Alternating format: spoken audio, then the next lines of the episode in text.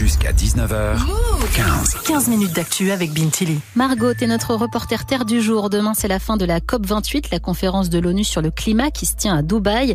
Depuis 15 jours, les représentants des pays bossent sur un accord, notamment pour sortir des énergies fossiles. T'as sorti ton micro-move pour savoir si les jeunes s'intéressaient au sujet. Et rares sont ceux qui suivent la COP28 pour différentes raisons. Bah, je sais pas c'est quoi la COP28. Pourquoi j'ai pas suivi? Euh, J'étais pas au courant. Pourtant, c'est un sujet qui est censé nous intéresser en tant que jeune, mais j'avoue que euh, je crois qu'en fait, c'est juste savoir que tout va mal ça donne pas envie de me renseigner. Enfin, dès qu'on voit les infos, c'est euh, bah il y a la guerre. Du coup, je crois que j'ai pas spécialement envie de en plus me renseigner sur le sujet. Quoi. On pense tous la même chose, hein, de toute façon. Bah, c'est de la merde. faut, non, il faut être honnête. Ça fait des années, on a, on a des comps euh, et ça fait des années que ça bouge pas. C'est donc le manque d'informations, mais aussi une certaine désillusion qui pousse les jeunes à ne pas s'intéresser à la COP 28. Paul, 19 ans, avait pourtant suivi de près celle de 2015 qui se déroulait à Paris. À l'issue de cette COP 21, les pays avaient signé un accord qualifié à l'époque d'historique. L'objectif était de limiter à 2 degrés, voire à 1,5 le réchauffement climatique.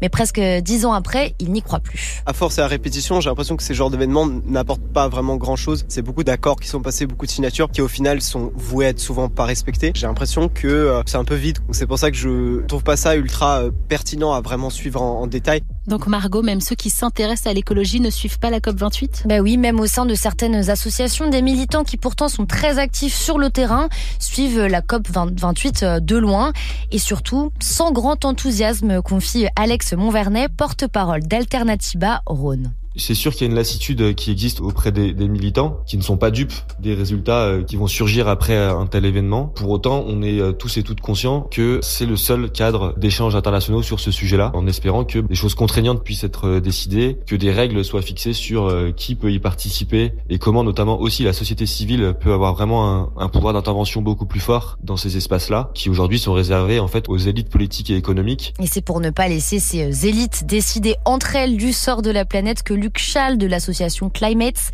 a décidé de se rendre à Dubaï où a lieu la COP 28 après y avoir beaucoup réfléchi. À Climates, on pense que c'est important d'aller au COP parce que euh, année après année, il y a de plus en plus de lobbies qui sont présents dans ces enceintes. Les COP ont tendance à être désertés par les associations, euh, la société civile, etc. Et il nous semble important de porter la voix des jeunesses dans ces enceintes, la voix des pays du Sud également. Cette année, par exemple, on y va avec euh, quelqu'un du Népal et quelqu'un euh, de Madagascar. Cette association de jeunes engagés pour l'écologie organise des formations et des actions de sensibilisation tout au long de l'année. Et ils veulent utiliser la COP28 pour motiver les jeunes à s'engager dans la lutte contre le réchauffement climatique? Oui, et ça fait un moment qu'ils y travaillent puisque quelques mois avant la COP28, ils ont motivé des jeunes à faire des propositions concrètes. On a organisé une Local Conference of Youth, un week-end pendant lequel des jeunes de partout en France, environ 200, se sont retrouvés à l'Académie du climat à Paris pour euh, se former et pour euh, co-construire des propositions qu'on a transmises ensuite à la délégation française et qu'on euh, est en train de porter ici même à la COP.